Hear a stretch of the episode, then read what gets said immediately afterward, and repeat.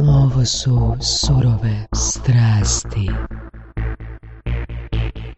Dobro, dobro jutro, dobar dan ili dobro večer, doktore. Dobar dan, dobro jutro, dobro večer, profesor.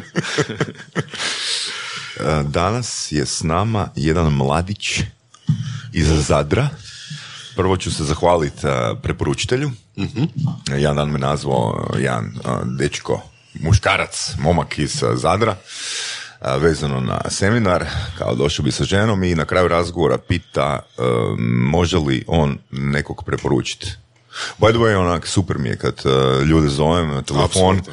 i kažu, Isuse, kako ja prepoznajem ovaj glas, ono, ili zna, od, znaju ljudi odmah od kud je, ili onak, zvoni mi, zvoni mi, ali ne, ne znam smije se glas. Negdje sam čuo. ali- Negdje sam čuo, da. Evo, to je moj glas. To je moj glas. To je moj glas. Uglavnom, hvala ti, Mate Matijaševiću, na eh, super preporuci. Već smo ovoga napravili neki intro razgovor u kafani. Tako je. Tako da sad vam dajemo em, u ovom pod, u ovoj epizodi podcasta dajemo vam drugorazredni sadržaj jer smo onako ono najbolje spomenuli na kavi. na. S nama je danas eh, Marko Mišulić Je. iz Zadra, iz eh, tvrtke Rentlio. Tako je. I da napravimo jedan mali još dodatni intro s eh, Markom. Ono što smo pričali na kavi, um, kaže Marko jednu zanimljivu rečenicu, meni je čudno da je moja priča zapravo priča. Da. Da. Da. Dobar dan i dobro večer, dobro jutro i vama i prije svega hvala na pozivu, prije zahvale na pozivu zahvale preporučiteljima što su me preporučili. Da, bilo, je, za- bilo su tri preporučitelja. Tako da to je i poruka svima. Znači, ako imate neku interesantnu osobu, preporučite. Ne I nužno da ćemo... još dva frenda i onda preporučite. E, tako je, tako je. Moramo tri, tri preporuke moraju biti da, da ugostimo nekog na s tri strane. Neovisne. Da. Da. Pa da, ko što smo rekli na kavi, ovaj, e, je, meni je s jedne strane čudno da je moja priča zanimljiva, s druge strane mi je drago da je zanimljiva jer ti to daje priliku da onda ovaj, komuniciraš neke svoje vrijednosti prema vani, pa te vrijednosti možda nekom i pomognu. A, A što je zapravo priča? a priča je zapravo, priča je Rentlio. Priča je Rentlio, znači e, Rentlio je tvrtka e, koja razvija istoimenu aplikaciju koja je sustav za upravljanje objektima u turizmu, dakle hotelima, e, apartmanima, kampovima, hostelima i slično. Ukratko rečeno, ono što mi želimo s Rentlijom postići je da ono kad dođete u neki objekt, pa ljudi na recepciji nešto kuckaju, mi želimo da kuckaju u, u. Dakle, Rentlio je sustav za upravljanje, ono, ono sve što jedan objekt u turizmu treba imati u, u backendu, u, u pozadini, da bi to sve funkcioniralo kako treba. E, kako je sve počelo? Počelo je zapravo e, napuštanjem prijašnjeg života u, ovaj, u, u nekakvom korporativnom svijetu. E, Zadranin sam i koji svi zadrani dalmatinci nakon srednje škole ovaj, kreneš prema Zagrebu na studij, na, na, na, na, školovanje. Pa je takva priča bila i, sa mnom. Ja sam upisao ekonomski fakultet, a prije toga završio matematičku gimnaziju i ono što me zaintrigiralo zapravo tijekom srednje škole je bila primjena matematike u financijama. I zapravo je tako počela moja priča s tim financijama. Na, na drugoj godini faksa sam razvio nekakve e, bazične, meni tada zanimljive modele e, financijske analize Ok. i automatike e, financijske analize. I onako ovaj, nadobudno jedne godine, da, to je bila dvije i da, imao sam 19-20 godina zapravo tek napunio, pokucao sam na vrata jedne brokerske kuće i ovaj, Doslovno. Doslovno, znači to je stvarno doslovna priča. Bio sam demonstrator iz informatike na, na, na fakultetu ekonomskom u Zagrebu i prolazio sam Gundulićevom ulicom i prije toga mi je moj e, veliki prijatelj e, i pozitivac Tomislav Perko rekao da ovaj Da pokucaš? da postoji tamo nekakva Da. brokerska kuća preko Da. koje je on već nešto radio i da možda će njima to zvučati zanimljivo. Ja sam onako e, skupio snage nakon ko zna koliko puta prolazeći to Za jedan kuc ili dva. Za dva kuca.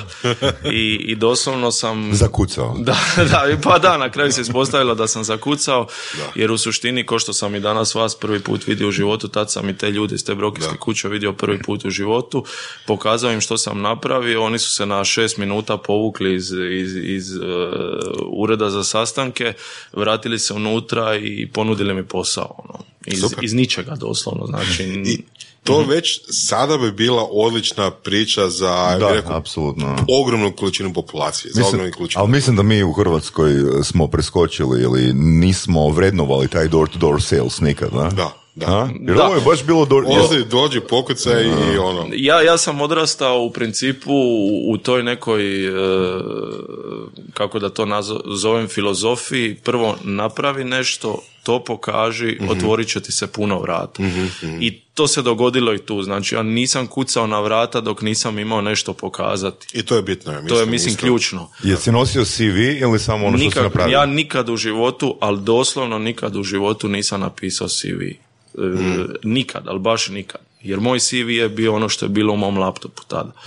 E, Al, I to si znao isto tako pokazati. Apsolutno. Znači, bitna komponenta nije ono Je, sad je. napraviti, ono sjediti na tome. Je, je, apsolutno i, i dobro sam očito to prezentirao i iz toga se onda generirala cijeli niz malih priča u međuvremenu, taj, taj neki model za, za analizu sam ja čak i ovaj e, strukturirao nekakav proizvod, čak e, sjećam se Preradovićeva 25, čini mi se da je bila Hrvatska autorska agencija, čak sam i zaštitio kao to, e, jer nakon što sam počeo preko studentskog ugovora raditi u toj brokerskoj kući, počele su me nazivati druge investicijske kuće, fondovi, Opa. brokerske kuće, da im Nice. prodam to. Nice. I sjećam se ko danas, ovaj, kad sam napravio prvu prodaju tog ovaj, e, softvera, 16.000 kuna mi je sjelo na račun, ja sam imao 20 godina, ja sam mislio da sam kralj svemira, da, da je to kraj, da, da sam pokorio sve. No sad možeš u miru Sad umrijeti. mogu umrijeti, da, da. Ili otići u penziju. Jer je iz više perspektiva to meni bilo wow, recimo, to je bilo više nego su moji roditelji zajedno imali plaću ovaj, uzat tu negdje. Je li, tako da je jako bilo nevjerojatno, ono, do jučer si e, e, bio i jesi i dalje nekakav ono klinac e, u, u najluđim godinama, sad ti je na račun sjelo 16.000 kuna od softvera koji si ti isprogramirao, razvio, upakirao. Mislim da je jednako bitno upakirati kao i izgraditi. I, I tako je krenula ta moja priča o financijama. Meni su se stvari u, u toj financijskoj industriji stvarno prekrasno razvijale i dalje sam bio fokusiran na razvoj tih nekakvih eh, mene su zan- zanimala me zapravo kon- kontrola rizika, optimizacija rizika, optimizacija rizika portfelja, nekakvih ulaganja i to se pokazalo kao, kao ispravan put E, i, i stvarno kroz tih mojih narednih gotovo osam godina sam ostao u de facto istoj firmi. E, ja sam sta- strašno, strašno napredovao, iako su se u firmi u međuvremenu promijenili četvero ili pet vlasnika, od prvo hrvatskih vlasnika, pa preko slovenskih vlasnika do na kraju turskih vlasnika, moja karijera je strašno, strašno napredovala s njom i ovaj, naravno i To si radio kad si bio treća godina faksa, tako? Na drugoj godini je to drugoj. sve startalo i, i, i tad sam se zapravo i lomio da li prihvatiti taj posao ili ne. Bojao sam se hoću li ono popustiti na nekom drugom. Ja sam pobornik fokusa, ono. Sve što radiš, eh, radi samo to, fokusiraj se maksimalno i, i ništa drugo nemoj u međuvremenu ovaj, raditi. I bojalo, bojao sam se da će mi uzeti fokus, da će mi podijeliti fokus i da neću biti e, dobar u tome. E, ispalo je sasvim suprotno, e, tako da... e, Tako da, to nekad je- ipak treba raditi dvije stvari, jel? pa treba ako nekad. su komplementarne, ako, ako idu jedno uz drugo, a ovo je išlo. Kada već pričamo o financijskoj industriji, specifično o rizicima, upravljanju Mhm. rizika, čisto spomenemo, imali smo gosta Berislava Nadanića koji Mhm. je uh, isto jako dugo u toj industriji, tako da i on može dati neku Mhm. perspektivu baš o tome, o tom dijelu uh, industrije Mhm. u principu, jel? Da. Ako su slušatelji, jel, hoće znati više o tome. Da. Interesirani, da. E, I evo, i ta, ta dakle, priča moja sa financijama je stvarno super se razvijala. U međuvremenu, kako sam ja uistinu dobro zarađivao kroz, kroz taj svoj posao, odmah nakon faksa sam dobio ugovor na neodređeno, e, napredovao, kažem, u svim pogledima. Otvorila se prilika koju sam očito dobro prepoznao, da sam novac koji sam zarađivao, zarađivao tamo 2011. godine uložio u jedan turistički projekt u Zadru, dakle uložio sam u nešto obiteljski, moji roditelji su još tamo davnih godina e, prije rata započeli ovaj, e, sa gradnjom neke vikendice uz more koje nikad nisu završili, to je standardna priča, počeo je rat, sve je stalo i nikad oni nisu ni mogli to završiti. I to je bio projekt na nekih, ajmo reći, 30 posto završenosti. Ja sam ga tad sa 23 godine uletio u kredit e, i e, ovaj i završio projekt. Napravljene su četiri jako prekrasna ovaj apartmana i tad se rodila ideja ideja o rentlju. Tako sam ja završio zapravo u ovoj priči s rentljom. Moja strast je tehnologija i automatizacija poslovnih procesa i meni je mhm. bilo nepojmljivo da ću ja tada živio sam i radio još uvijek u Zagrebu da ću ja morati ručno tamo upravljati rezervacijama, da ću morati sinkronizirati različite kalendare mhm. ručno, da ću ručno morati izdavati račune, kad kažem ručno, mislim na, na sam proces, da ću ja morati prekucavati neke stvari koje... Pa i paragon blokove, ne? Pa i paragon blokove. I onda sam zapravo i s Rentlijom napravio istu priču. Ja sam, prototip Rentlja je napravljen 2011. godine, ja sam ga doslovno u Visual Basicu za Excel isprogramirao. On je u koliko vremena? Ne znam, ne mogu to procijeniti jer e, meni je ta automatizacija tolika strast da, da vrijeme ne postoji kad, kad radim nešto što me zanima. Ovaj. I da se nadograđivala tijekom vremena stalno. Tako je, tako, je. I onda je i s tim krenula priča kao s ovim modelom ovaj, u, u financijama. E, počeli su me ljudi pingati za, za taj Excel software, što je meni bilo nevjerojatno, ono, nemoguće da ne postoji postojalo je apsolutno i jako teško inovirati danas. Ja čak i mrzim kad se mm, nas ili Rentlio naziva inovatorima. Mi nismo ništa inovirali, mi smo dobro poznati problem očito riješili na bolji način i to je ogromna razlika mhm, mhm. od inovacije. Mhm. Ovaj, e, I bilo mi iznenađenje da ljudi pitaju mene čak za tu Excelicu bili im prodao ili, ili ne. I kako je vrijeme odmicalo, tako je sve više zapravo u meni signala dolazilo da to treba da se tome treba potpuno posvetiti. Znači ti si to napravio isključivo za svoje za potrebe? Isključivo za svoje potrebe, e, da, da sebi riješim problem. I, ovaj, e, I kako su dolazili ti signali, e,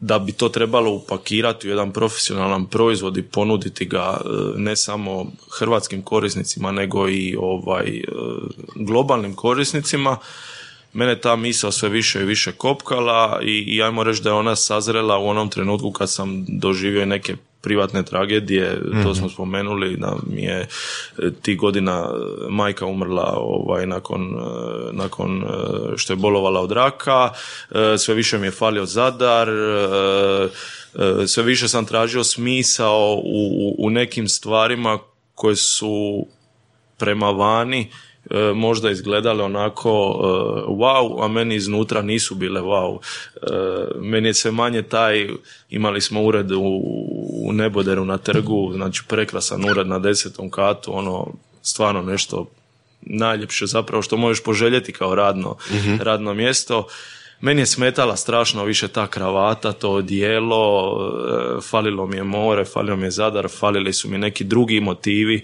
E, Čekaj, s 26 godina, 25 godina ti je smetala kravata? E, pa počela je smetati. Ja, ja, sam, ja sam 2014. dao otkaz, znači imao sam 28 godina uh tada, da jednostavno prelomiš u jednom trenutku jer ako proživiš jednu takvu ovaj e, tešku životnu situaciju koju sam proživio kroz, kroz tu maminu bolest i njenu smrt takvi događaji te resetiraju u životu i jednom sam napisao da je meni taj njen zadnji treptaj oka zapravo e, sva uvjerenja, sva vjerovanja koja imaš do tog trenutka ti pobriše i prisilite da staneš i zapitaš se i to se mene zapravo... Ovaj, Što si se zapitao?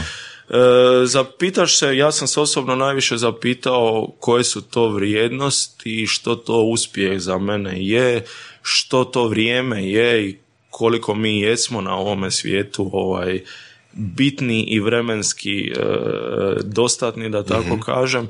I kad si okreneš taj neki pogled na, na svijet onda, onda ti se i prioriteti okrenu. Da. Možeš li čisto onak, ako se sjećaš, dat a, definiciju, definiciju a, što je uspjeh za tebe bio prije, a što je postao poslije? Ja, ja ću zapravo reći da je vjerojatno taj prijašnji uspjeh e, bio više lajnan sa onim stereotipima nekakvim. Odličan posao, materijalno, fenomenalno s obzirom na, na, na ostatak populacije i slično, e, velika perspektiva u nekakvom korporativnom svijetu, to su nekakvi stereotipi, to je nešto na čemu smo mi odgajani kroz taj naš prilično nezdrav sustav od, od, od, od najranijih dana. E, I meni se zapravo šiftalo to što, što smisao jest, što za mene je uspjeh. Je li za mene uspjeh da, e, da, da jako puno zarađuješ, a nisi sretan ili je za mene uspjeh da si sretan, a drugo je sve nebitno. Što je sreća? Ona e, se ne može definirati po meni univerzalno, jer ona je za svakog e, pojedinca splet nekakvih različitih karakteristika. A za tebe? Za mene osobno je sreća iz perspektive poslovnog da svake sekunde u, uživam u onome što radim i da će nagrada za to doći na ovaj ili na onaj način jer nagrada ne mora uvijek biti materializirana kroz ove standardne materijalne stvari, a najveća sreća mi je ta što danas kad imam dvoje djece, e, vrijeme provodim s njima, što ne propuštam predstave svoje curice, što ne propuštam prve korake svog sinčića e, i to je za mene najveća sreća i najveći životni uspjeh. E, materijalne stvari su apsolutno bitne i ja ne želim zvučati sad kao ko neki Duhovni guru. duhovni guru, upravo to.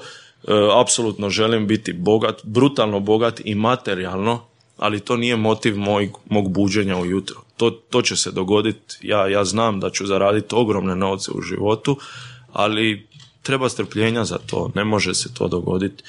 E, kako se promovira danas u tom startup svijetu da ćeš ti sad pokrenuti firmicu pa ćeš za tri mjeseca e, na Bali ovaj, imati ne znam team buildinge i provoditi šest mjeseci godišnje.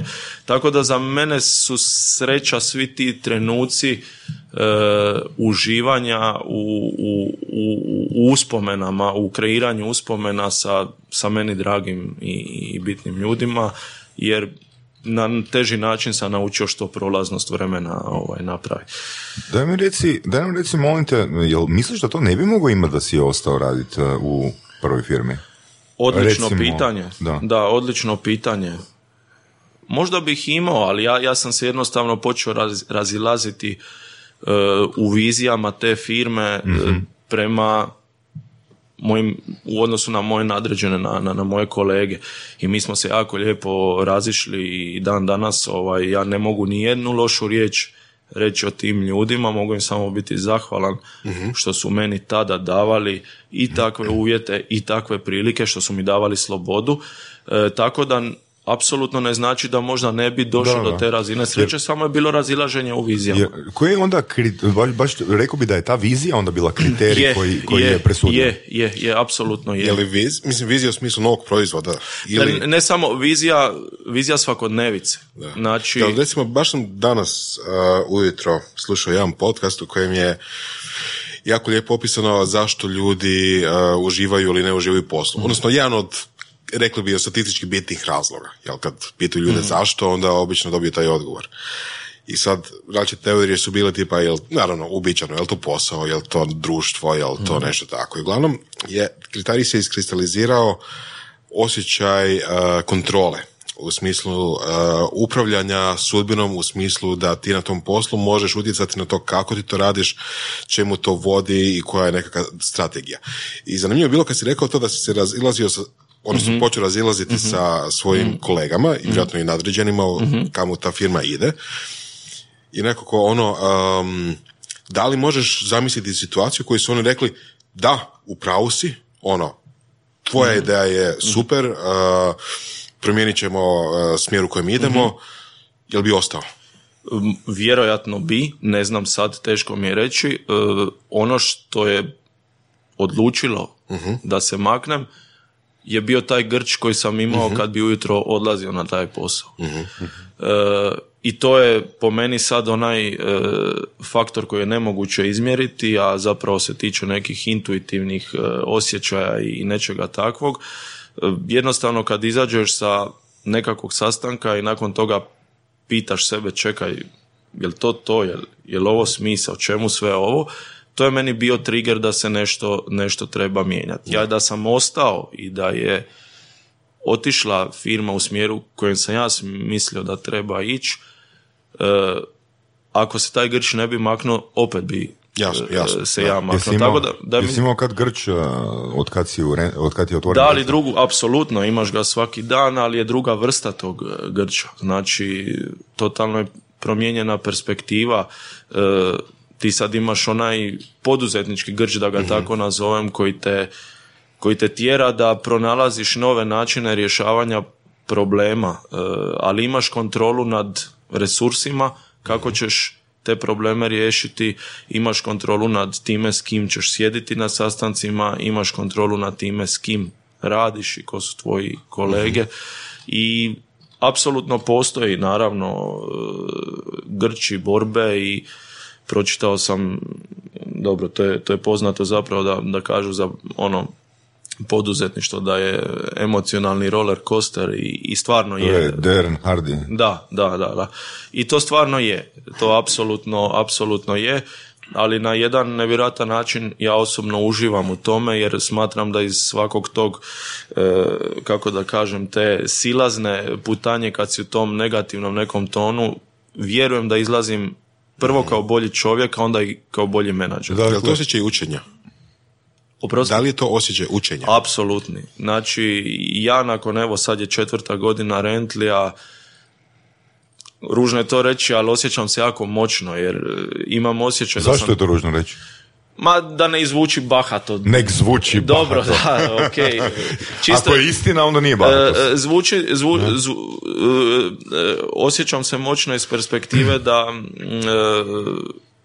nemam straha ni prema čemu. Znači, ljudi se previše boje u, u životu, zato i ta priča o mom davanju otkaza bila kao wow, jer, jer svima bilo nevjerojatno da napuštaš tako nešto. Da, mislim, možda je bilo drugačija priča, jer stvarno to je bilo po novinama kad si ti, a, kad je izašao članak onaj o tome da si dao otkaz i us- u- otišao u svoju firmu. Vjerojatno je bilo drugačija situacija da si dao otkaz u, ne znam, a, Čevabđenici. Točno.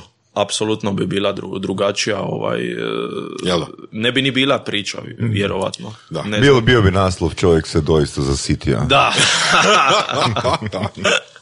da, da. I opet je pitanje konteksta, jel? da, pitanje, e, točno, apsolutno je pitanje konteksta, jer kontekst šalje poruku. Da. Znači, e, ja, jedna od stvari zbog kojih sam najponosniji na Rentlio je što zbog te moje priče znam imenom i prezimenom nekoliko ljudi Aha. koji su onda napustili svoje poslove u tom periodu Mhm, čitajući tu moju priču i okuražili su se napraviti neki korak koji je, Apsolutno. koji je možda van nekakvih stereotipnih očekivanja. Apsolutno. Tako da to, to je za mene život. Evo, mi se tu i tamo zezamo kako je jedna od naših misija, jel, da što više ljudi da otkaz. Da, da, da. da. I apsolutno razumijem Da, i je, apsolutno. to. Ovoga, dvije stvari želim reći. Prvo, vezano na Derna Hardija. Ok. A, mis- pre- ja, ja bi ti pročitao misli da si pročitao i a, roller coaster i compound efekt. Da, Jesi da, dobro rekao? je, je, je. A, zašto? Zato jer a, si izgovorio jedno uvjerenje da vjeruješ da ćeš ono zaraditi jako puno novca ono sa vremenom sa strpljivošću. Je. A to je u biti ideja koja izlazi, proizlazi iz knjige The Compound Effect. znači, a, Darren Hardy je autor, možemo to staviti u preporuke. Možemo. I druga stvar vezano na mm, bahatost ili ti ga moć, mm, ima jedan primjer uh, kao ti kažeš da nekoga osoba je narcisoidna. Ali zapravo osoba nije narcisoidna ako komunicira ono što je istina. Recimo Muhammed Ali. Znači ako uzmemo recimo njegove rečenice, ja sam najveći, ja sam najljepši, ja sam najizdržljiviji, ja sam ono, on doista to je. To je upravo ono što smo pričali na kavi malo prije. Da, da. I ti želiš pričat svoju priču kad za nju imaš pokrića, barem ja. Meni niko ne može ukrasti činjenicu da ja to stvarno jesam napravio i da ja stvarno jesam pokrenuo rentljo Da. i da taj rentljo danas zapošljava 12 ljudi i da se taj rentljo koristi u ne znam 40 zemalja Apsolutno. svijeta i da smo u tri godine proizvoda došli od, od nula do gotovo 3 milijuna kuna e, e, prihoda e, godišnje. Znači meni to nitko ne može uzeti i to je ono što ljudi kod nas posebno i posebno mladi ljudi, oni se boje što će selo reći ako on sad propadne, što će, što će svijet reći, što će. Pa neka kaže što hoće. Ja sutra da, da Rentlio sad propadne u ovom trenutku koji mi pričamo, ne znam kako bi se to moglo dogoditi, ali teoretski da se dogodi. Pa ja sam toliko naučio da samo na Aha. temelju toga, tih lekcija koje sam naučio, neko drugi može izgraditi svoju, svoju firmu. I mene apsolutno nije strah toga da sutra će možda rentlio postojati, neće. Uopće se ne opterećujem s velikim planovima. Ne planiram previše unaprijed. Kako da ja planiram za pet godina koliki će biti prihod rentlija? Pa to niko ne može planirati. To je ono što je mene ubijalo u financijama, zašto sam odlučio Da, da, da. drugi put. Pogađanje budućnosti. Pogađanje, znači Da, da, ti kao si sad nekakav financijski analitičar Da. i trebaš procijeniti vrijednost e, Petročajna, ne znam, neke Da, da, firme da. U, u Kini. Otkud tebi nemoguće je to procijeniti sjedeći u, Hrvatskoj, sjedeći iz grada do Da. e, te kompanije nećeš je dobro procijeniti. Tako da se ne opterećujem prevelikim planovima, opterećujem se trenutkom i on mi je najbitniji na svijetu. Hoću da je svaki trenutak, koliko je to moguće, e, maksimalno sretan za mene i, i ljude oko mene. To je ono... mhm, Već smo imali gosta koji je rekao rečenicu u smislu if you build it, they will come, u smislu kad napraviš nešto, kupac će doći. Da li ti dijeliš takav mindset ili... Neće doći sam od sebe. Ok, Mm, Pobornik sam vjerovanja da energija koju emitiraš se vraća, vraća nazad. E, moraš ti komunicirati. Dobro, ali marketing proizvod. je- marketing je energija koju ti emitiraš, Upravo, ne? upravo to. I, ovaj, I sad je samo način na koji koji marketing emitiraš, je li to pošteni, iskreni i transparentni marketing bez lažnih obećanja. To je recimo nas u ove četiri godine e, ovaj, da me neki od vaših gostiju čuju ne bi bili sretni, ali recimo budžet je bio jako limitiran i dalje i mi smo u proizvod je izašao na tržište 2015. godine, znači od 2015. do danas sve zajedno u plaćani marketing rentlija je potrošeno ispod 10.000 kuna. Ono, sve zajedno.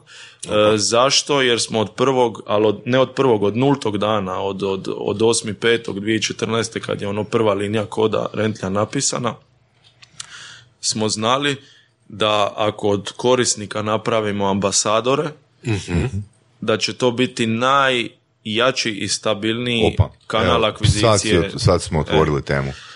Kako? Otkud to od korisnika napraviti ambasador? Je to nešto što si čitao, je to nešto što Ne. si naučio u prethodnoj firmi ili je to... Otkud ta vizija? Ne, Otkud ta ideja? to, to je nešto opet možda će zvučati svakako, Ili to je to nešto što živim. E, Ne, ne, e, to, to je iz, iz, iz života općenito. Ako nešto radiš, napravi to Jel si imao takav slučaj negdje u životu, da si radio sa nekim ili za nekoga koji ima takav stav da je od tebe napravio ambasadora tog proizvoda? full, full dobro pitanje. Ovaj, pa ne znam, ne znam ovako na prvu, čim mi na prvu nešto pada na pamet, vjerovatno e, ne, ne, ne postoji nešto što me toliko, toliko impresi- impre- impresioniraju me zapravo ljudi i njihova, i njihova iskustva. Aha. E, Evo, ne znam, odrastao sam e, gledajući slike Dražena Petrovića i, i, i odrastao sam fasciniran njegovom upornošću i, i strašću za radom. Od njega Ok, sam pokupio ok, recimo super. to. Od, od, od ne znam, od, od roditelja pokupiš iskrenost, transparentnost. Od, od, od vas danas ću isto nešto pokupiti, izgradit će me kotačić. Još jedan će dodati u cijelu priču. to ima smisla. Dražen Petrović ti nije rekao da ti sad moraš njega reklamirati. Ne, tako. ne, Nego ne, je ti on ne, ne, neku ruku ne. bio uzor sa svojim točno, radom, svojim točno, trudom. točno. Da. I to svi moji ono prijatelji, svi znaju koliko sam zaluđen e, njim bio kao tisuće drugih klinaca, posebno zato jer sam i igrao košarku. Mhm. Ali recimo on je meni promovirao te vrijednosti koje su mi se kasnije reflektirale na sve drugo u životu. I onda kad napraviš proizvod s kojim over delivery napraviš umjesto over promisa, onda nije teško od korisnika napraviti ambasadora. Jel postoji strategija? Osim over delivery E, postoji strategija e, isključivog e, fokusa na kvalitetu proizvoda, To je odnosno bilo experience. Da, apsolutno. Da. Ok, znači možeš nam dati čisto ovoga svoj neki uh, set, vaš neki set koraka kako do, uh, sa customer experienceom ono radite over delivery? E, Što radite drugačije u odnosu na nekog drugog da je taj customer experience stvara taj over Kužim, delivery? e, slušamo. Prva stvar, puno slušamo. Slušamo što korisnici pričaju, što tržište priča, što pričaju ljudi koji nas okružuju. Iskreni što, što znači služiti? e, Znači u ja- u jedan na jedan komunikaciji ili... U svakakvoj, znači mi sad imamo platformu preko koje se odvija naš customer support, e, svaka pa i najmanja sugestija koja dođe od, od našeg korisnika se zapisuje u poseban fajl i ona ne prolazi nezapaženo. Ta sugestija može biti prihvaćena ili ne prihvaćena, ali ona je poslušana i procesuirana. E, iskrenost, znači kako idem stariji, tako mi se sve više potvrđuje i, i lakše mi je sve više govoriti ne. Na, znači, što češće govoriš ne, zapravo e, otvaraš si put da budeš uspješan, možda E, je ovo, kontra, ovu rečenicu trebamo. možda je kontra intuitivno. šta? Čekaj, ajmo, što, šta. što češće govoriš ne, to si više otvaraš put. Pa u, u, u, jednoj, u jednom smislu da, jer kad sam krenuo u sve ovo, onda budeš zapravo pomalo impresioniran količinom poziva za sastanke, pa čim napraviš pa napraviš prvi prihod, pa, pa vide ljudi da nešto dobro radiš, pa te počnu zvati svakakvi kvazi investitori, e, poslovni partneri, ovo ono. I onda je meni jako teško u početku bilo reći ne tom sastanku, tom ka- Ok. toj kavi. I onda u jednom trenu skužiš da se compounding efektom ti pretvaraš u, u, u, u, u to da si upravljan iz tuđih kalendara. Znači, neko ti pošalje invite. To je fino, fina Da, rečenica. a, ja, a, a to nije dobro, Da, ni da, za da, tebe da, da, da. osobno, ni... I onda sam ono, kako, kako idem stariji, iskusni, tako mi je sve lakše nekome reći ne i pritom ne misliti da će se ta osoba uvrijediti, bitno je iskomunicirati zašto to ne, ne, ovo. Da, ali ovo je super, recimo imat ćeš sad dodatni resurs, na primjer nećeš morati osobi reći ne, nego ćeš poslati link i reći evo na 38. primjer. minuti ti je sve objašnjeno. Na primjer. Zato vama nisam rekao ne. E, jedno pitanje kad smo već o Mhm. over delivery, odnosno obećanjima. Da li si kad bio u situaciji da je klijentu trebalo nešto ili da mu je trebalo nek- nekako drugačije rješenje ako već imate, pa si mu morao obećati da ćete to napraviti u nekom roku ili si prodavao uvijek gotovu stvar? E, kako raste baza korisnika, tako su sve češće situacije kad je teško reći ne, jer ne znam, potencijalno ćeš aktivirati jednog velikog korisnika koji će na tvoj mjesečni recurring revenue Da. imati bitan utjecaj. Ako dodaš još Ako nešto. dodaš još to. E, Šta u takvim situacijama?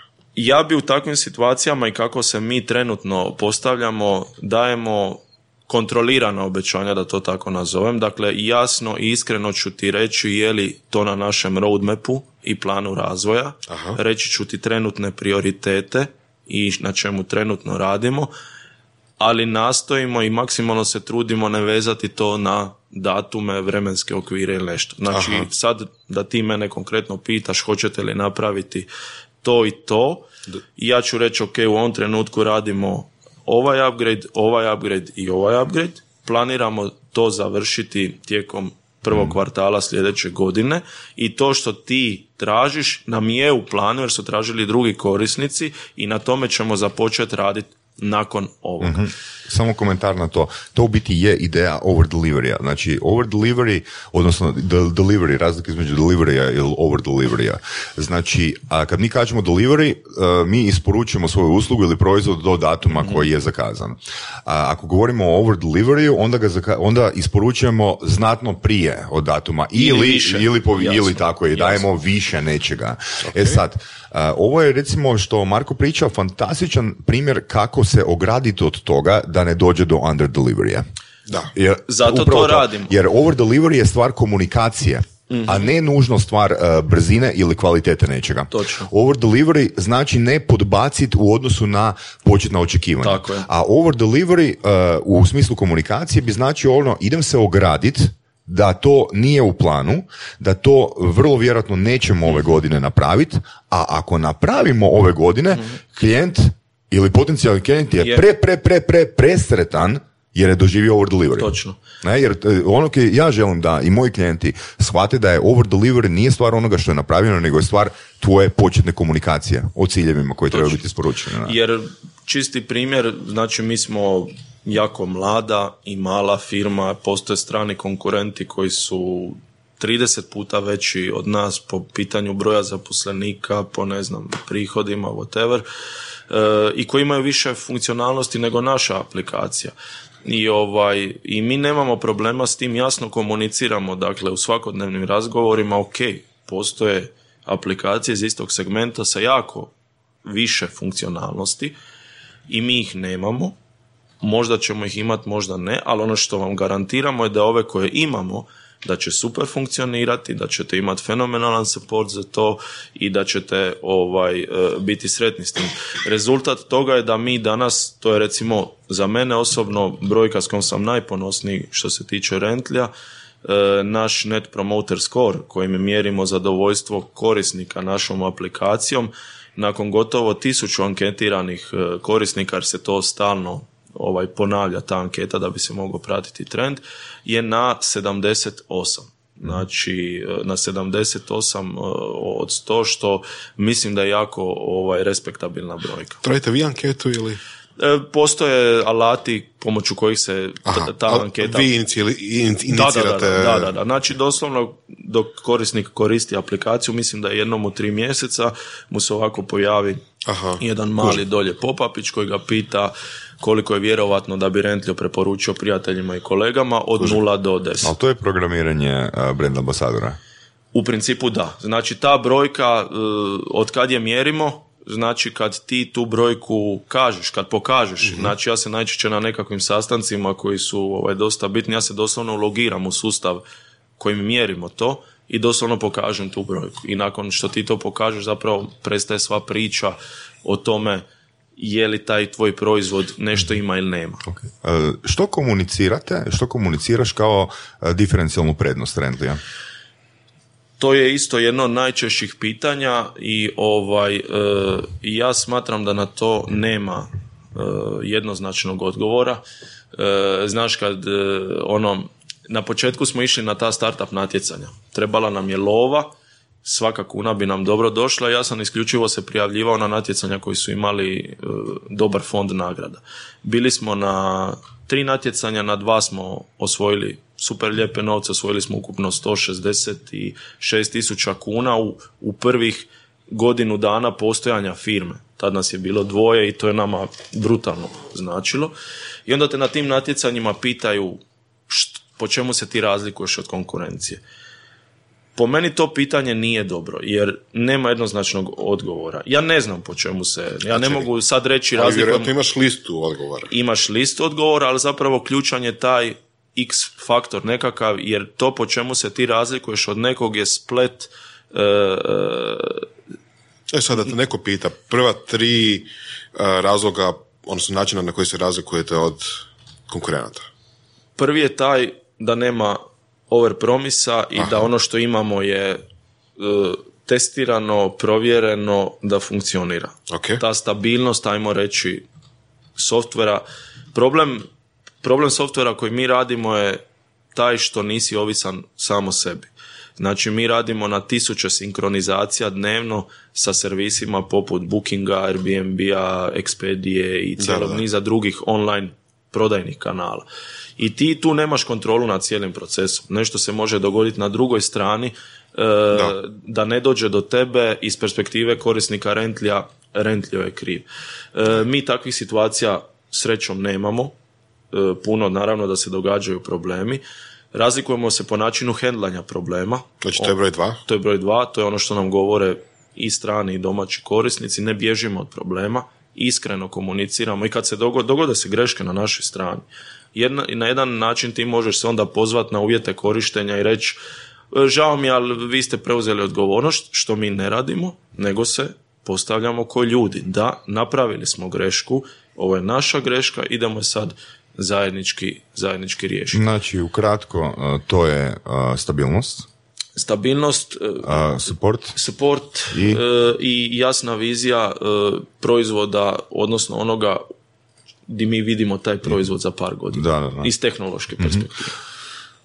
Koji su razlozi, odnosno kad vam se, da koliko imate klijenata koji su koristili neki, neki drugi softver koji su mhm. danas ono, u kojem omjeru su klijenti koji su... Teško mi je reći jer e, nije bitno koji softver si ti prije koristio, ti si nešto koristio. To mhm. može biti softver, to može biti bilježnica i olovka, ali to je opet softver na neki način, to je opet način rješavanja procesa koji ti imaš. Tako da su svi oni došli s nekog drugog procesa na naš proces. E, ima ih naravno jako puno koji su koristili neke druge e, softvere mahom, mahom strane i ovaj e, ono što, što je isto recimo zanimljivo naglasiti koliko god neki softver možda bio neću reći loš, kojemu je možda user experience bio loš i prelazi na puno bolji user experience, nevjerojatno je vidjeti koliko navika kod ljudi e, stvori bajas prema e, bilo čemu drugom. Čak i ako je to značajno bolje nego ono prije što si koristi. Da, imaju naviku. Imaju naviku. Mnogi ljudi pređu sa nekog starijeg softvera, starijeg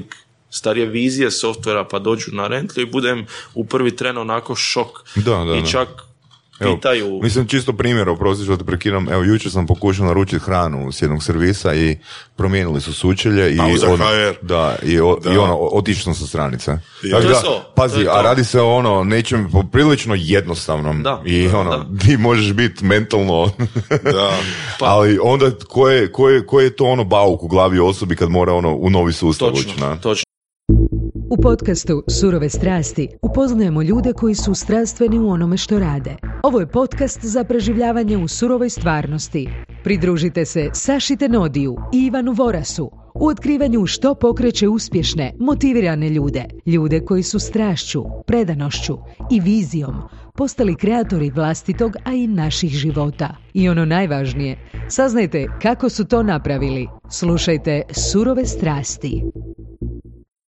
A to je sustav koji na kojem počiva cjelokupno poslovanje tvog objekta. Dakle, ti od sinkronizacije rezervacija, do upravljanja cijenama na online mm prodajnim kanalima, do izdavanja računa prema gostu, do prijave tog gosta na, na sustav turističke zajednice, apsolutno sve je tebi u tome. Znači, I na kraju tvoj posao, tvoj prihod ovisi o tom rentliju. Točno. U, u konačnici da i, i, da, da rentlio radi greške, ti bi direktni rezultat tih grešaka vidio na svojim prihodima. Da. Zato je jako stresno na drugoj strani.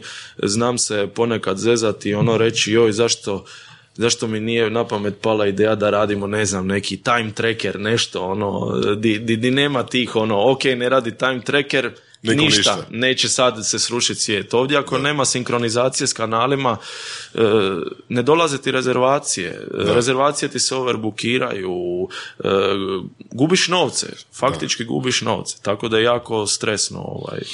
Marko, uh, customer experience, daj mi molim te reci, kako to da na webu nemate broj telefona? Upravo zbog onih, uh, odlično pitanje, uh, ovako, uh, dvije su stvari. Mnogi korisnici, potencijalni korisnici stalno nas pitaju to. Prva stvar je, što je za mene osobno, telefonska komunikacija jako triki stvar.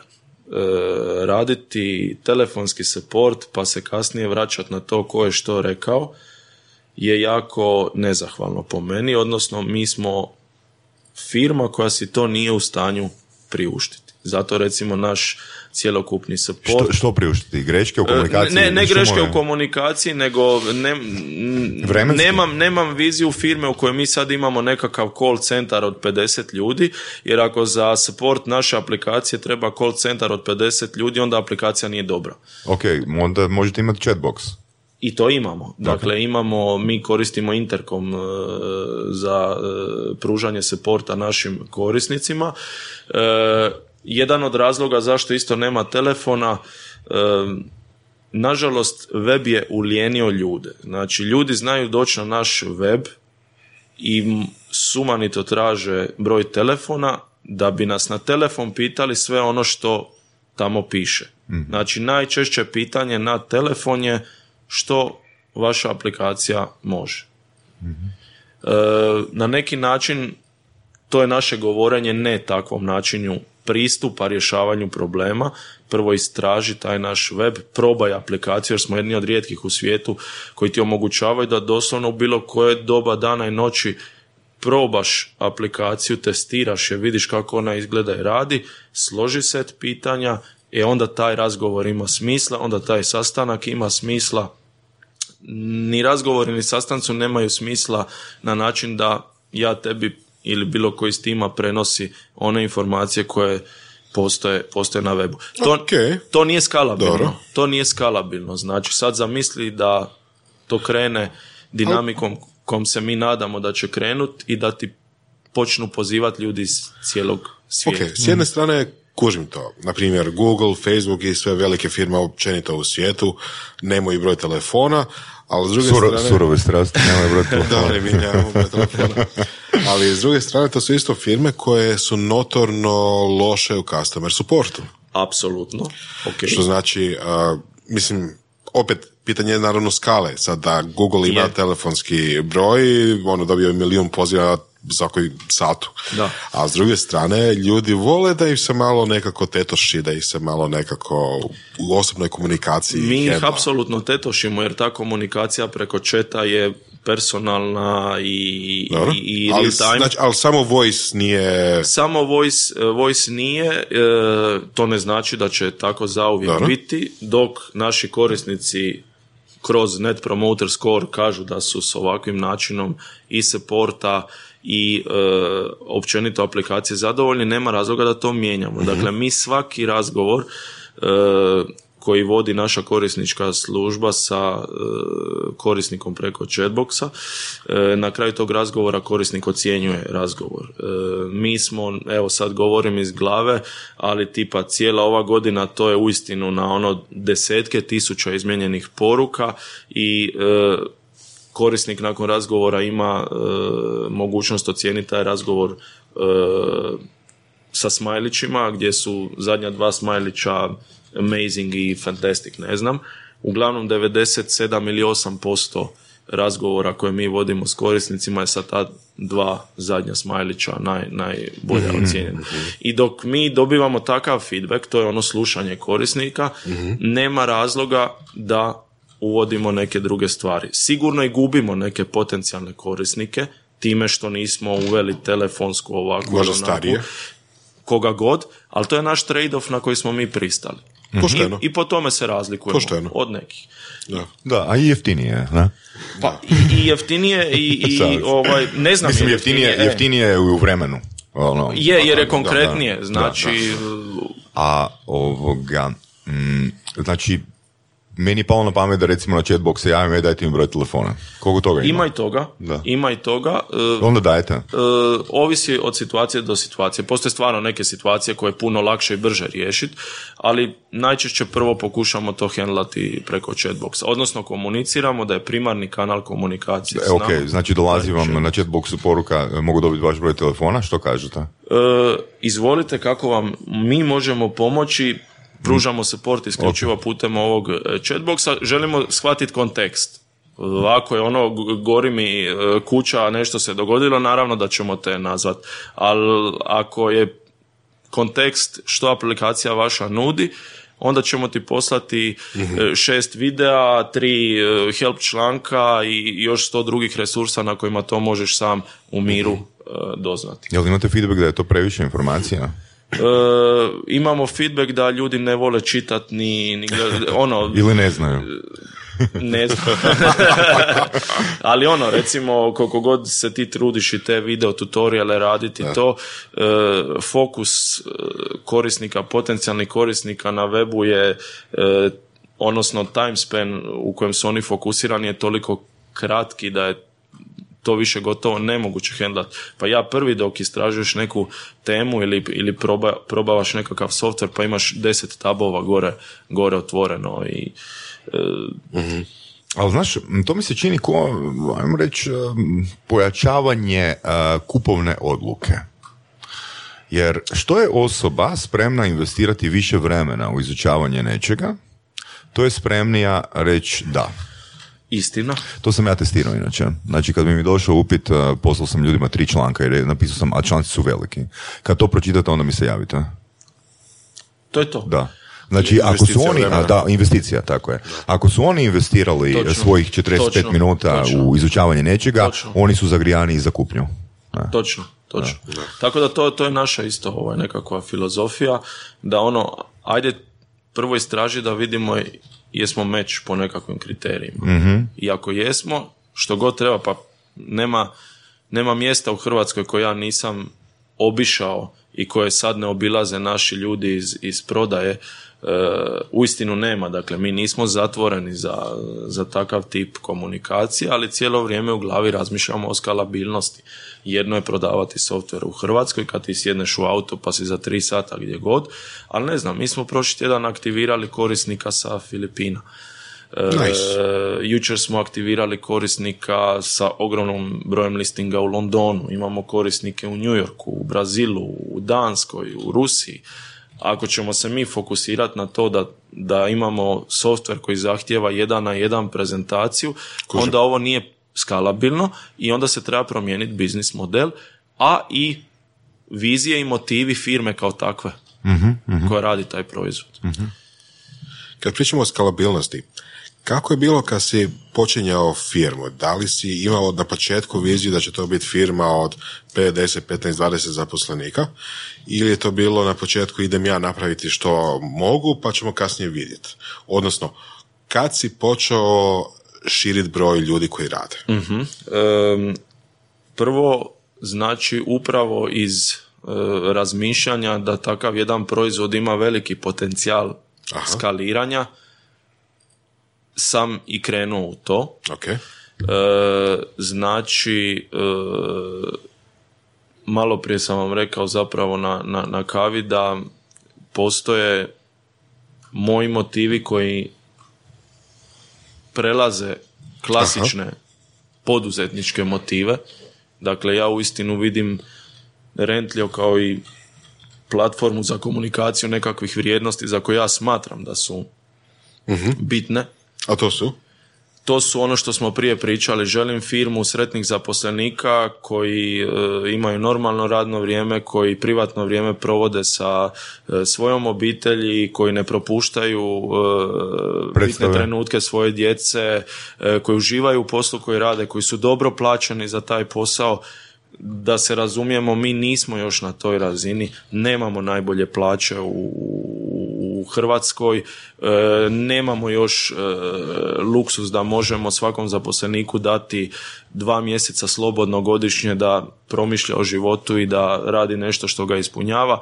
To je vizija prema kojoj mi idemo, koju ja želim kreirati. Napravio sam stotinu grešaka do sada u gradeći, gradeći tu viziju, ali sam iz tih grešaka naučio i uvjeren sam da ćemo doći u, u fazu u kojoj ćemo biti ta firma o kojoj, o kojoj sad pričam. Zato i kad je startana ta priča, ja se nisam ograničio na to da to bude onako e, e, mala firmica koja djeluje lokalno. Moja ogromna želja je da mi budemo globalno velika firma iz perspektive broja korisnika.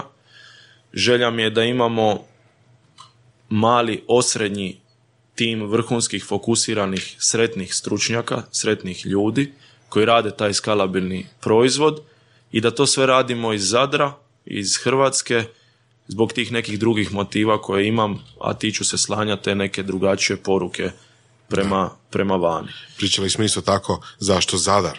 Jel? To je meni teško objasniti. E, postoji ta neka ono nevjerojatna veza između mene i mog rodnog grada. E, opet moji me prijatelji često znaju zezati, zezati oko toga.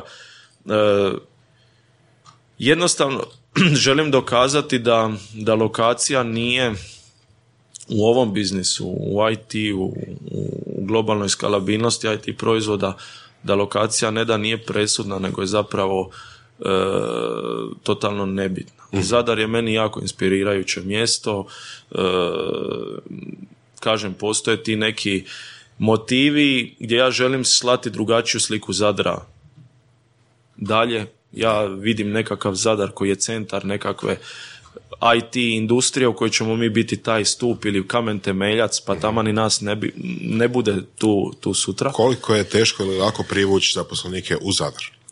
Ili naći ih u Zadru?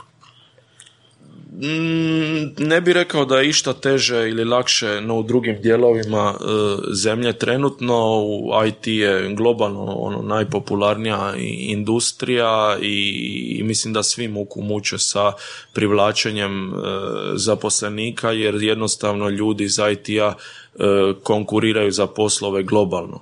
Znači, vi da bi doveli top senior developera, vi konkurirate jednom Google ili takvim firmama da ga dovedete, jer on može sjediti, sad sam uzeo Google bez veze, ali na tisuće mhm. drugih e, firmi po Europi i svijetu postoje koji će Okay. puno lakše platiti tog senior developera nego, nego mi. I zašto bi onda otišao neko kod vas, a ne u Google? E, to je sad ono o čemu mi pričamo. moje je uvjerenje da na nekakvoj ljestvici životnih prioriteta e, onim osobama koje su proaktivne, koje su, koje su e, koje traže neko samo ispunjenje, te materijalne stvari budu kratkoročni motivator za dolazak ili prelazak u drugi tim. Mislim da im je puno važnije da su u timu u kojem se mogu osobno razvijati, u timu u kojem čelni ljudi imaju viziju, u timu u kojem su čelni ljudi iskreni i prema njima i prema svim ostalima, pošteni, u timu u kojem vjeruju da će biti nagrađeni kad vrijeme za nagradu mhm. dođe. I, ovaj, e, i mislim da, da je to zapravo na vlastitom iskustvu. Pitali su me na jednoj konferenciji prvi čovjek koji se priključio timu je Ivan Padavić, on je i dan danas e, s nama i glavni je e, programer Entlja, tehnički direktor de facto, jel? I, I on je tada kad sam ja dao otkaz, s njim sam prvim pričao, bio sam uvjeren da je prava osoba da se priključi u tim i on je tad radio u jednoj od najvećih digitalnih agencija u Zagrebu. E, imao je uvjete koji su bili gotovo pa duplo bolji nego sam ja tad mogao ponuditi jer ja sam mu ponudio plaću iz svoje ušteđevine i rekao, gle, imam toliko novaca, toliko te mogu platiti sljedećih N mjeseci. Avans, avansno? Ne. Plaća. Samo digresija, ali bilo kakvih investicija u tom trenutku, vanjskih ili sve bilo Ne, znači do dan danas... nagrada, jel? Da, do dan danas Rentlio nema ni kune e, vanjske investicije. Okay. E, to je isto jedna od poruka koju, koju ja volim slati, znači e, nije nužno, e, investicija često završi tako da te povuče u spiralu iz koje nema izlaska, jer jedna investicija, ljudi ne shvaćaju da investitori imaju bitno različite motive i očekivanja iz svog ulaganja, a to je tvoja firma, od onoga što ti očekuješ od te svoje firme. Jer taj investitor ima portfelj investicija i on upravlja portfeljem investicija i njegovi e, rokovi povrata investicije su najčešće puno kraći nego su rokovi povrata foundera, očekivani rokovi povrata mm foundera i čelnih ljudi. I tu nastane prva e, ogromna e, mm diskrepanca između investicije i foundera i dogodi se taj strašan pritisak koji odvuče najčešće firme u, u spiralu. Mhm. E, tako- Spirala bi značilo što? spirala bi značilo da nakon prve investicije ti ju potrošiš i trebaš drugu investiciju, onda četvrtu, to je, to je Ko, ko kockanje? Ko, ko kockanje, ko da si džanki neki, da, koji jednostavno treba to jer te, jer te to očekivanje povrata od strane Mhm. investicije gura. Ja na investicije gledam da su one opravdane ako ta investicija uistinu kreira e, značajnu polugu za skalabilnost.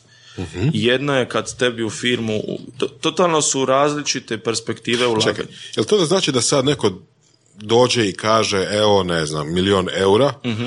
da ti ne znaš šta bi s tim milion eura pomogao svojoj firmi? Ne, ne, to i bilo je već takvih situacija. Mi smo bili upravo na tim Dobro. razinama u, u, u nekakvim razgovorima. Ono što, što je razlika je ko to kaže.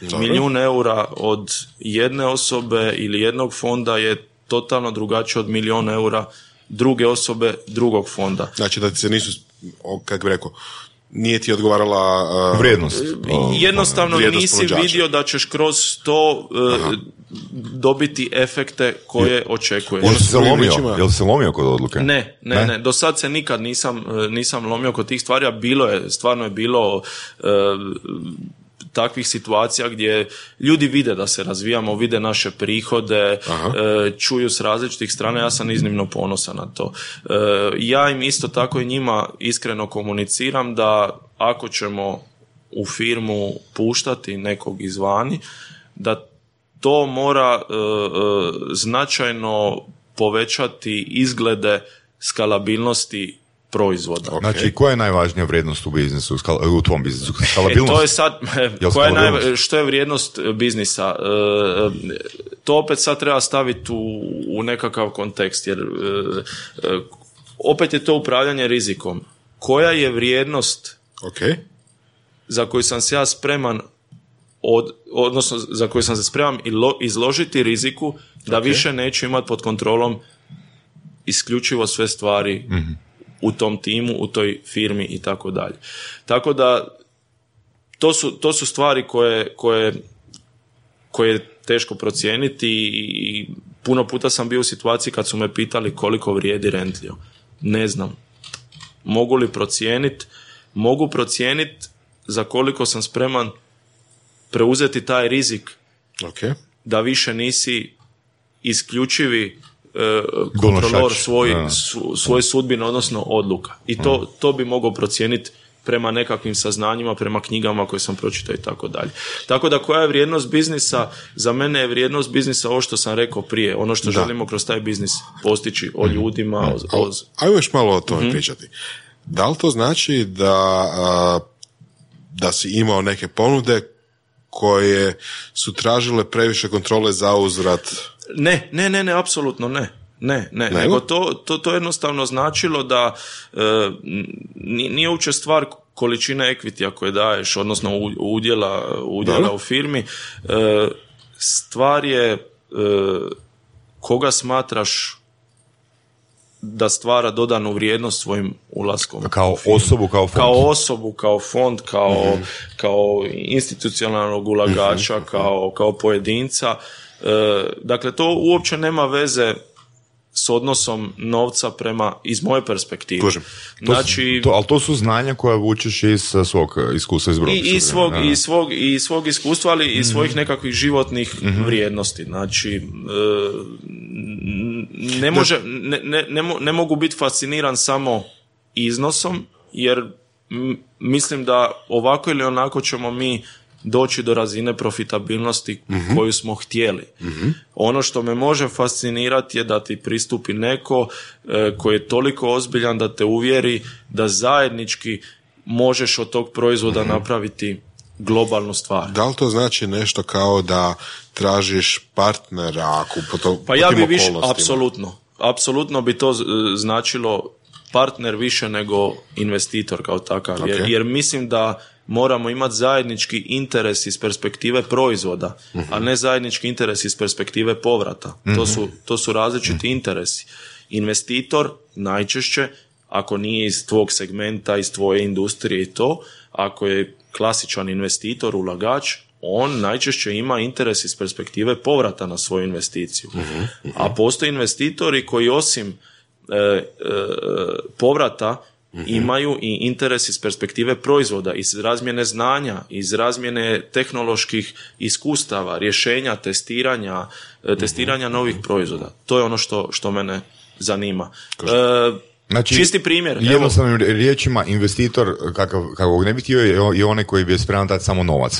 A Upravo onaj to. koji bi htio je spreman to. investirati Pa Evo taman, mislim da je dobar primjer investicija Porschea u, u Rimac automobile. Ja sam prilično siguran da Porsche tu nije ušao radi očekivanja povrata investicije, već isključivo radi razmjene znanja i, i, i tehnološkog napretka kroz zajednički rad na razvoju, istraživanju i tako dalje. To je po meni čisti primjer ovoga što smo sad rekli. Marko, za koliko bi prodao svoju firmu? Ne znam. Ne znam i ne znam bili je prodavao i ne opterećujem se uopće time. Znam što želim postići ono što smo prije pričali o timu, o zadovoljstvu ljudi koji su u timu. Je li to što želiš postići vezano uz tvoju firmu uz Rentlio ili je to nešto što bi mogao postići sa bilo kojim drugim firmom, poslom, budućim, sadašnjim, što god? To je, to je vezano za Rentlio apsolutno jer Rentlio trenutno živim i radim. Naravno, jasno. E, ne znači nužno da ću te svoje neke ciljeve postići s Rentli, ali ono što sigurno znam je da je, e, da je Rentli ot- otvorio put prema, prema tim ciljevima. E, to je ono što sam rekao prije, da me nije strah što će biti s Rentlijom, jer je on već toliko lijepih stvari napravio za mene osobno, a vjerujem i za ostale članove tima da je, da je to nevjerojatno. E, nevjerojatno je koliko lijepih trenutaka je on on generirao. Prije, prije par mjeseci sam bio gost na, na konferenciji Booking.com u Amsterdamu. Od svih softvera na svijetu oni su baš nas pozvali da sudjelujemo na panelu o, o, o budućnosti tehnologije u turizmu. Koliko to vrijedi novčano? Za mene beskonačno. U tom trenutku sam bio najbogatiji čovjek na svijetu. Jer je tamo na, na, na displeju pisalo Rentlio Zadar Hrvatska. Zašto? Ne znam, ne mogu to objasniti. Apsolutno nisam e, zatucan e, tom nekakvom e, ideologijom e, e, ko ovo more platit, e, poznatom našom ideologijom, ali sam strašno ponosan na to kad uspješ nešto napraviti iz dosta lošeg sustava što nažalost mislim da ćemo se složiti kod nas je.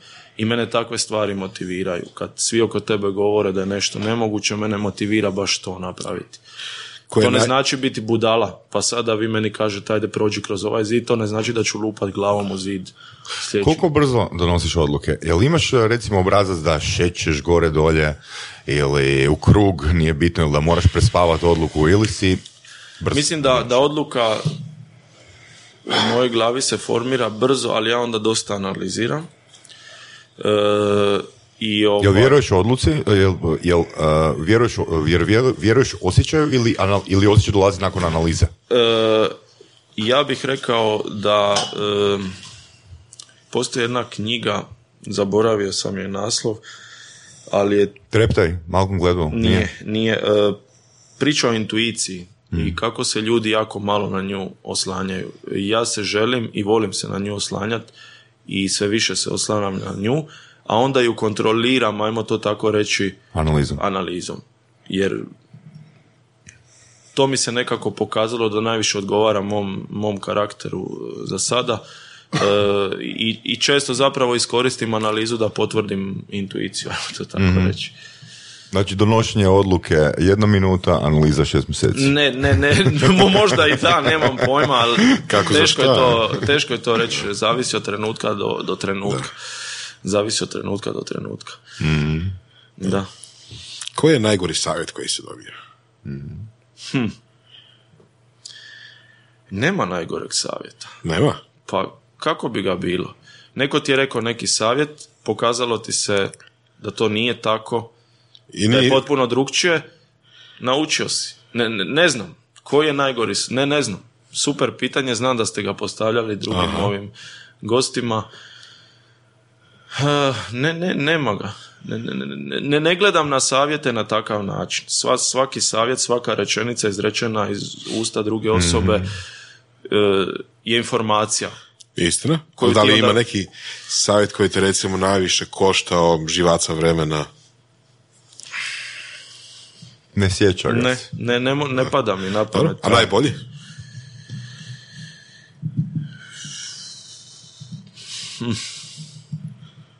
Mog, Da, mm. kreni dalje, ako mi dođe, e, Da. ako mi skoči u glavi, e, reći ću. Jednu stvar bi sam htio spomenuti koju, koju smo pričali na kavi. A, Znači ti danas a, doslovno zarađuješ za svoje potrebe deset puta manje nego kad si radio u firmi, I, tako? I više od deset puta bi ja rekao, e, to ne znači da preživljavamo, dakle, ulaganje u taj turistički projekt koji sam spomenuo prije se za moju obitelj osobno pokazalo za mene, moju ženu i djecu kao najbolji potez koji smo tad napravili. Neki će reći lako ti je sad onda pričati o poduzetništvu kad si napravio to. Da, to sam napravio s 23 godine, to je moj prvi poduzetnički pothvat. Znači sa 23 godine si uletio u kredit od 150 tisuća eura. E, ja ne gledam na to, jako sam ponosan na taj potez, jer danas gledam te dečke cure sa 23 godine i nevjerojatna mi je količina straha u njima na jednoj strani. Nije se to dogodilo preko noći da ti uletiš u takav kredit, trebao si steći nekakav kredibilitet, trebao si pokazati da si nešto u stanju napraviti, ja sam srećom to, to, to ovaj, e, uspio.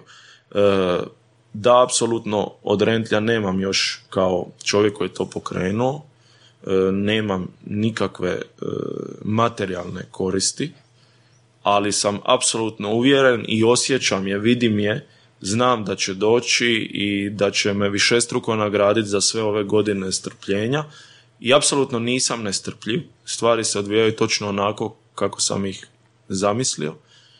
Sljedeće godine će biti pet godina rentlija i moja inicijalna ideja je bila da upravo u razdoblju od 5 do 7 godina od pokretanja projekta taj projekt uđe u zonu profitabilnosti. I to će se E, to je strpljivost. to će se dogoditi. Jako puno je odricanja, jako puno je teških trenutaka i jako je, rekao sam ti na kavi da je za mene ovo bila najteža godina, iako smo financijski bili najstabilniji, ali bila je godina kad je broj ljudi jako narastao, pa smo se zbog toga doveli u nekakve nebuloze, pa smo se s nekim ljudima morali razilaziti i to je daleko najteže razdoblje bilo za mene iz perspektive vođenja firme, jer si se razilazio s nekim ljudima za koje si znao da su dobri stručnjaci, ali ako želiš spasiti dugoročnu viziju, u ovom trenutku moraš se razići, razići e, s tim ljudima. I tako da ovaj, ono što je meni bitno je to da sam apsolutno sretan. E, opet to ne želim da zvuči onako sad da sa leptirićima u trbuhu svaki dan dolaziš u urede, sve divno, sjajno i krasno. Apsolutno nije, apsolutno je teško, ali u, niko, niko nije napravio veliku stvar radeći e, lake stvari. Ja mislio sam da će reći droge. ok, a, ovo će možda biti bespotrebno pitanje s obzirom na to koliko je rano počeo, a, ali kad bi imao onak mogućnost kroz e, jednu rupu sam sebi staviti knjigu u ruke, Ok. dok imaš 18-19 godina, koju bi stavio? Je li knjigu ili može biti, ne znam, savjet? Ok, pa postoji par firmi koje su meni bile uzor, uzor, pokazatelj Aha. kako bi stvari trebale funkcionirati u, u, u malim tehnološkim kompanijama. Jedna od tih firma je definitivno i Basecamp. I evo nedavno sam pročitao knjigu njihovog foundera DHA, uh, It doesn't have to be crazy at work koji govori upravo o ovim vrijednostima o kojima sam ja pričao. I to bi recimo dao nekom ko pokreće Kao nekakav preporuku. posao kao preporuku čisto da mu stavi u glavu i nekakvu drugačiju perspektivu. Da Super. postoji život i van e, e, poslovnog života. Ja ne vjerujem u onu teoriju da treba postići work-life balance. To je sve life, nema work-life. Life je. Ne, ne možeš ti jedno odvojiti od drugog i ponašati se ko, ko robot sad. Tako da, ta knjiga Ko, stavi... kao, kao Elon Musk. Gle, e, Njegova, njegova fora je, Je. za slušatelje, jel? Njegova fora je da se hvali da je, ne znam, radio ovaj tjedan 95 sati. I, I to je legit, to, to je njegov stil i to je ok i apsolutno ga mogu razumjeti. Možda je u takvoj fazi života čovjek. Ja sam isto sad, ne znam, 22 godine bi me znala jutro dočekati, totalno pogubiš e, pers- pers- percepciju vremena i sve. To je jednostavno njegov stil i njegov, njegov stav koji će rezultirati e, nečim i to je, to je fajn. Ovo je, ovo je moj trenutni, e, moje trenutno viđenje e, Da ti neko kaže da sad, ako budeš radio tri puta više, što god to značilo odnosno na današnji rad, da ćeš ono firmu razviti ili deset puta brže ili deset puta veću, šta bi rekao? rekao bi da je to bullshit, jer puno je bitnije e, tri puta više biti fokusiran nego tri puta više raditi. Mnogi ljudi su danas e, samo busy, a nisu efektivni. Ja želim biti tri puta efikasniji nego što sam sada. A to znači da u istoj jedinici vremena isproduciram kvalitetniji rezultat. To je ono na čemu ja radim osobno na sebi. Super. E, Da li tu imaš neke preporuke, knjige? Ima. Ja, ja sam htio, Mhm. pr- prvo htio pitati ono, koliko ti investiraš vremena u učenje i čitanje i podcast? Ja e, doslovno svaku slobodnu sekundu svog vremena želim posvetiti učenju i čitanju i slušanju ljudi koji su puno pametniji od mene i koji su prošli stvari u kojima se ja trenutno nalazim, odnosno situacije. To je danas toliko dostupno da je meni nezamislivo da netko može Gubiti svoje vrijeme. gubiti da. svoje vrijeme danas. Koji su recimo top tri knjige ili što god, bloga koje bi preporučio? Ovako, e, spomenuo sam Basecamp, njihov blog, njihove foundere, knjige koje su oni napisali iz perspektive transparentnosti, iskrenosti, otvorenosti, definitivno mi je Buffer, e, američka kompanija, isto jedan od, od, od, od zanimljivih e, pokazatelja primjera i nešto što mi nastojimo graditi. Evo, nadam se da ćemo do kraja ove godine ovaj, e, ove godine 2018. jer ne znam kad ćete pustiti to, ovaj, da ćemo pustiti vani e, nešto što Buffer već godinama radi, otvoreno pokazati brojke o, iz ove godine što se događalo, kako i, slično. E, što bi još e, preporučio? Recimo, mm, upravljanje vlastitim vremenom mi je jako pomoglo u, od kad sam počeo to vrijeme strukturirati. Jesi tu imao neke knjige za Jesam, nešto? recimo, recimo dosta sam, e, dosta u zadnje vrijeme e, proučavam i te neke ono, e, ajmo reći, arhaičnije autore, e, nekakve filozofe koji su, e, koji su možda ovaj, više overall pričali o životu, o stoicizmu, o tome kako se nositi sa na primjer i njegove, e, njegova pisma, meditacije. zanimljivo je to čitati i primjenjivati na današnje situacije jer se uistinu to može. E, I onda iz toga izlačiš nekakav skup, skup set alata kojima se boriš protiv trenutnih oduzimatelja vremena. Pa sam evo, na primjer, u zadnjih e, nekoliko mjeseci i dulje e, prakticiram gašenje svih notifikacija do određenog doba e, dana, e, što mi značajno pomaže u fokusu. e, A dok ne dođe taj trenutak, evo jučer, e, to je prekjučer smo se spojili na LinkedInu, unutar tipa 3 sekunde. E, Postoje dani kad ja osjećam, da, ali postoje dani kad ja osjećam da nisam produktivan, da to taj dan nije i kad ja neću se držati toga da su mi ugašene sve notifikacije, nego ću si taj dan dopustiti da me notifikacije bombardiraju. E, nastojim jako biti zahvalan na trenutku i na malim stvarima koje me okružuju svakodnevno i, i refleksiju na te male stvari radim svako jutro, a te male stvari uistinu mogu biti zahvalan sam što evo ovog trenutka gledam u more iz ureda i što osjećam taj zrak koji udišem. Opet, to je sad malo filozofski, ali osjećam na sebi da me gradi u, u bolju osobu, pa i boljeg menadžera, jer se puno lakše nosiš sa novonastalim situacijama. Tu su recimo stoicisti jako ovaj, e, Da, da. izbrijali iz perspektive kako se nositi sa nenadanim situacijama, jer svaki dan su te situacije. Danas će se dogoditi na stotine situacija koje ti nisi mogao isplanirati. Kako se ti nosiš s njima je ključ. Marko, jel znaš ovoga, jel ti, jel ti se činilo kao dugo vremena da je prošlo ili malo? Pa ne znam, evo, e, zanimljivo mi je, vo- volim ovakve Da. razgovore, apsolutno, kad nisu onako ovaj, klasični... PR. Da, da, ja bi ovome sad satima Jel da. I onda ljudi kažu da e, na početku su znali govoriti da podcast predugo traje. A svako od nas, odnosno od gostiju, dijeli takvo predivno svoje iskustvo u samo sat i pol vremena. I U još samo- mogli još U toliko. samo vremena. sat i Da, pol vremena. da, da, Da. Hvala ti puno na Hvala vama na gostovanju pozivu. i hvala još jedan put Mati na preporuku. Ne, ne, ma, moje Mati, mo- ne moje Mati, nego Mati Matijašević. ovaj. Kužim. Hvala i evo, hvala vama na pozivu, stvarno mi je bio gušt i to je to. Vidimo Ne, i se. bit će, Također. i možemo reći odmah ovoga, bit će neki surove strasti networking. O, da, da, da. Da, ali nećemo ništa previše reći. Malo da, teaser da, bacamo. da, nećemo ništa, evo, nek se stvari razvijaju. Hoće. Nek se stvari razvijaju bez posebnih najava. Tako je. Hvala svima, pozdrav. Hvala. Slušali ste podcast Surove strasti. Ako vam se sviđa, lajkajte.